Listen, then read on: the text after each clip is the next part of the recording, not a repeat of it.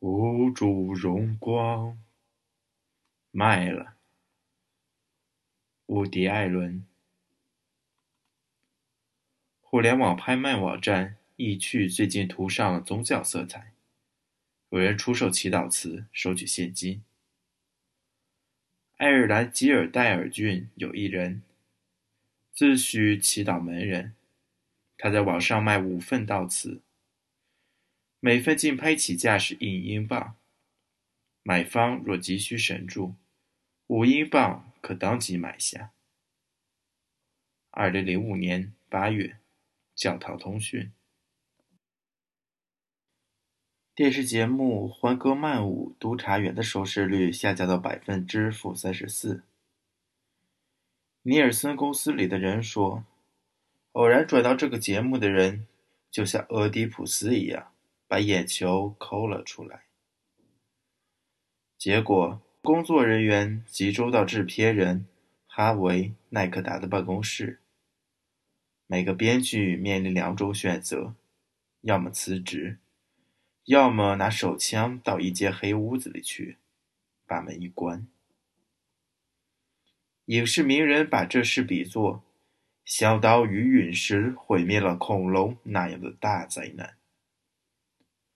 作为此事的参与者，我不会推卸自己的责任，但是我要辩护说，我基本上只是在最后一刻才给招来，到拍摄医院烧烧病房的场地，专门做些滑稽动作，以活跃气氛。前几季里，我在电视台的工作不大顺，出现我名字的许多系列节目都是败笔，而且一个接一个，如同地毯式轰炸。没有间隙。我的代理人格纳·路易斯越来越不愿意给我回电话了。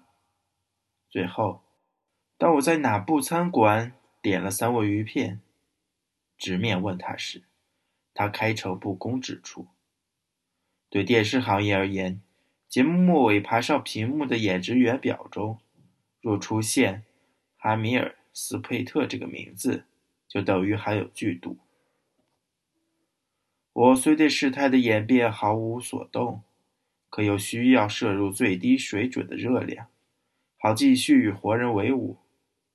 所以我仔细查阅了招聘广告，在村生上，正碰到一则令人好奇的广告，上面说：招聘游吟诗人，撰写特殊文稿，报酬高，无神论者免谈。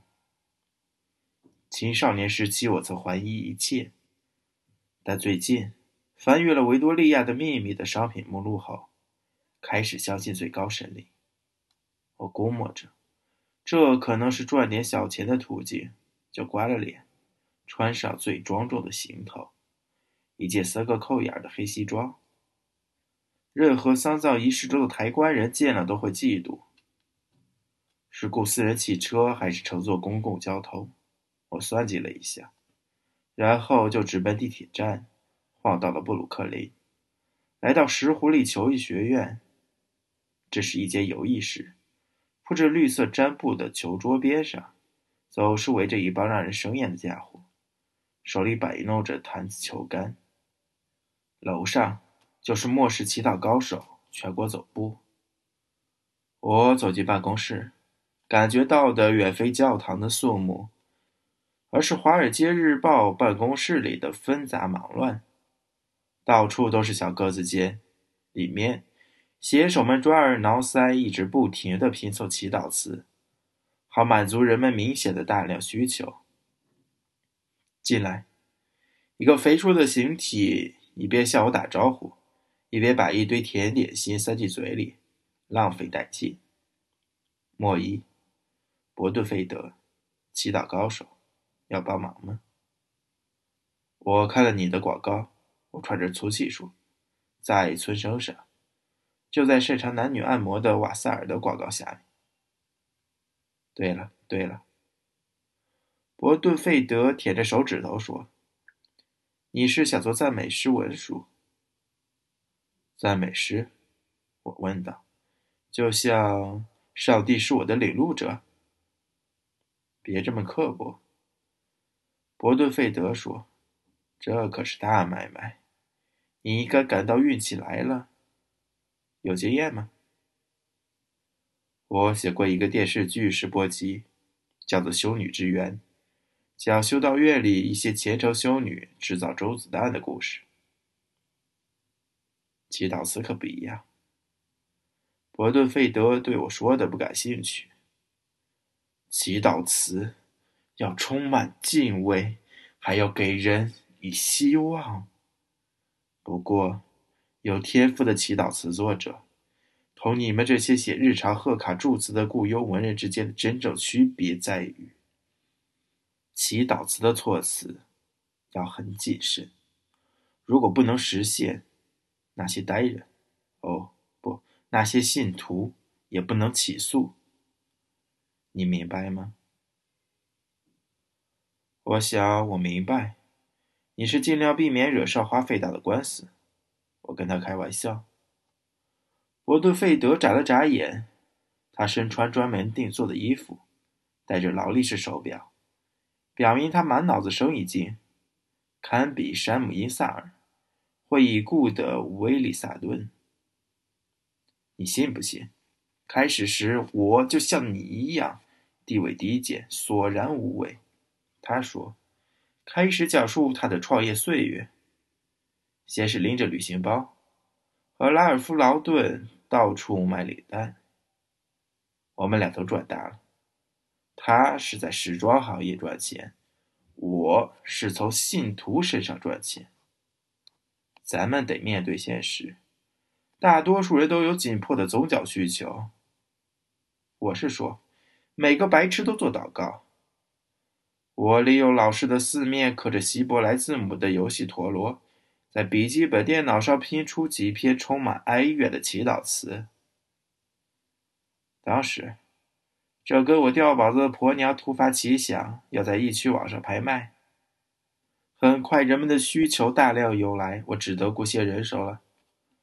我们有祈求健康的祈祷词，有处理爱情问题的祈祷词，有希望提工资的祈祷词，买辆玛莎拉蒂的祈祷词，或者，如果你是个乡下人。那就求雨，当然还求几匹小马驹。消息传开了，我们最热门的祈祷词也传开了。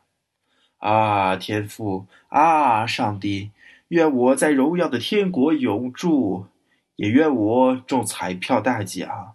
啊，只此一次，我中大奖。就像我说的一样，祈祷词要写的巧妙。如果对上苍的祈求无效，我们也不至于吃船票。此时门开了，一张满是愁苦的脸探了进来。“嘿，老板！”一位作家惊慌的喊叫着，“阿克伦有人要一份祈祷词，好让他妻子给他生个儿子。我的思路堵死了，想不出新词儿。”“哦，我忘记告诉你了。”伯顿费德对我说，“最近我增加了一项服务。”根据顾客的要求，你写祈祷词，我们编写文字，满足那些微不足道的人的要求，寄去符合个人喜好的祝愿。说完，他转向他的下属，吼叫着：“你试试，祝愿下界女人横卧在绿草丛中，大量产崽。”真棒，老伯，作家说：“我就知道这是一句神圣的祈祷词。”等一下，我突然插话说：“可以改为祝愿他硕果累累。”嘿，伯顿费德说：“你可以呀，这狗小子有一套。”我正沉浸在对我的赞美之中，电话响了。伯顿费德抢过了话筒：“兽人莫伊·伯顿费德，祈祷高手，请讲。”什么？很抱歉，女士，你得找我们的投诉部门。我们不能保证你求什么，上帝就赐给你什么。上帝只能尽其全能。但是不要灰心丧气，亲爱的。你能找到你的吗？哦，我们不退钱。你可以看一看祈祷词确认合同上的小字儿，上面写了各方应负的责任，我们的，还有上帝的。不过。我们可以送你一次免费的祝福。还有，如果你去皇后大街上的楼下豆餐厅，告诉他们是上帝叫你去的，你会免费得到一份鸡尾酒。伯顿费德挂了电话。每个人都找我麻烦。上星期有人起诉我，因为我们给一个女人寄错了信。他想让圣灵略施援手，祝福他整容手术成功。可我错把寄望中东和平的祈祷词寄给了他，结果沙龙撤出了袈裟，他下了手术台，却成了一个杰克拉莫塔。所以你说怎么办？一笑了之，还是认真了结？道德持守是个相对概念，最好交由让·保罗·萨特或汉娜·阿伦特这样洞察细微的头脑来思考。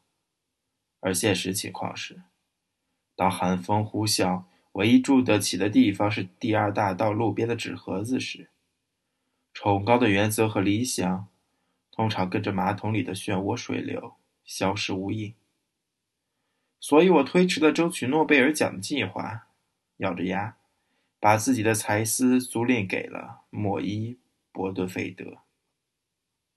在此必须坦白，此后六个月里，你或是你家人可能购买或在易趣网上竞标得到的各种各样向神灵发出的求告，都出自哈米什夫人。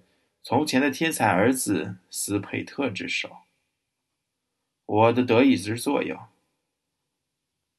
只爱上帝，我年方三十却已秃顶，请归附我的毛发，赐予灵丹妙药，覆盖稀疏头顶。另一个经典之作是：呃，无主上帝，以色列之王，我欲甩掉体重二十磅，却无能为力。请剃掉我的多余肥膘，让我远离淀粉、糖分。呜呼！行走在致命诱惑的峡谷之中，请让我躲开肥脂和有害的合成脂肪。也许网上拍卖拍出的最高价格祈祷词，是我那段感人的诉求：欢庆吧，以色列！股票市场再度上扬。主啊，纳斯达克是否也能上升？是的，百元大钞如天降甘露进了我的账户。直到有一天，两个在西西里大笔投资水泥行业的黝黑大汉进了办公室。当时，伯顿费德出去了，我在办公桌前，就一幅祈祷词是否合乎仁义道德进行争辩，因为。一些新房主祈求把他们的承包商给阉割了。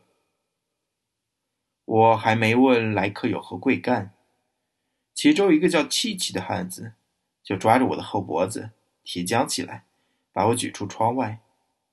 下面是大西洋路，我双脚乱蹬，尖叫起来：“一定是搞错了！”我叫喊道，紧盯着下面的人行道，担心着自家性命。我俩的姐姐上周赢了一副祈祷词。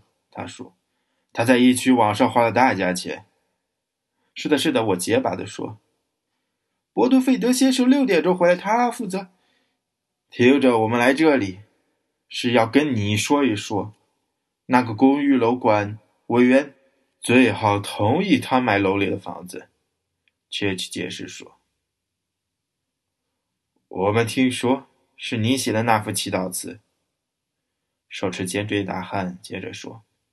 那让咱们听一遍，大声点儿。我可不想拒绝这个要求，让他们扫兴，就从萨瑟兰的嗓音颤声颤气的唱起来。呃，我主万福，请以无边的智慧赐给我公园大道和七十二街上的一套雅房，卧室两间，厨房宽敞。他花了一千两百元买下这个祈祷词，所以最好事情能成。切奇说着，把我从窗外提了进来，挂在衣服架上，如同唐人街餐馆橱窗里挂着的烤鸭。要么能成，要么我们把你的四肢分别寄到四个不同的地方。说完，他们离开了祈祷高手莫伊·伯顿费德的办公室。等确信他们已经走远后，我也远走高飞了。不知道那栋公寓楼最后是否迎纳了特丽莎·卡利雷奇，但是我可以说，尽管火地群岛上没有多少书写的工作，可我的四肢仍然完好无缺。阿门。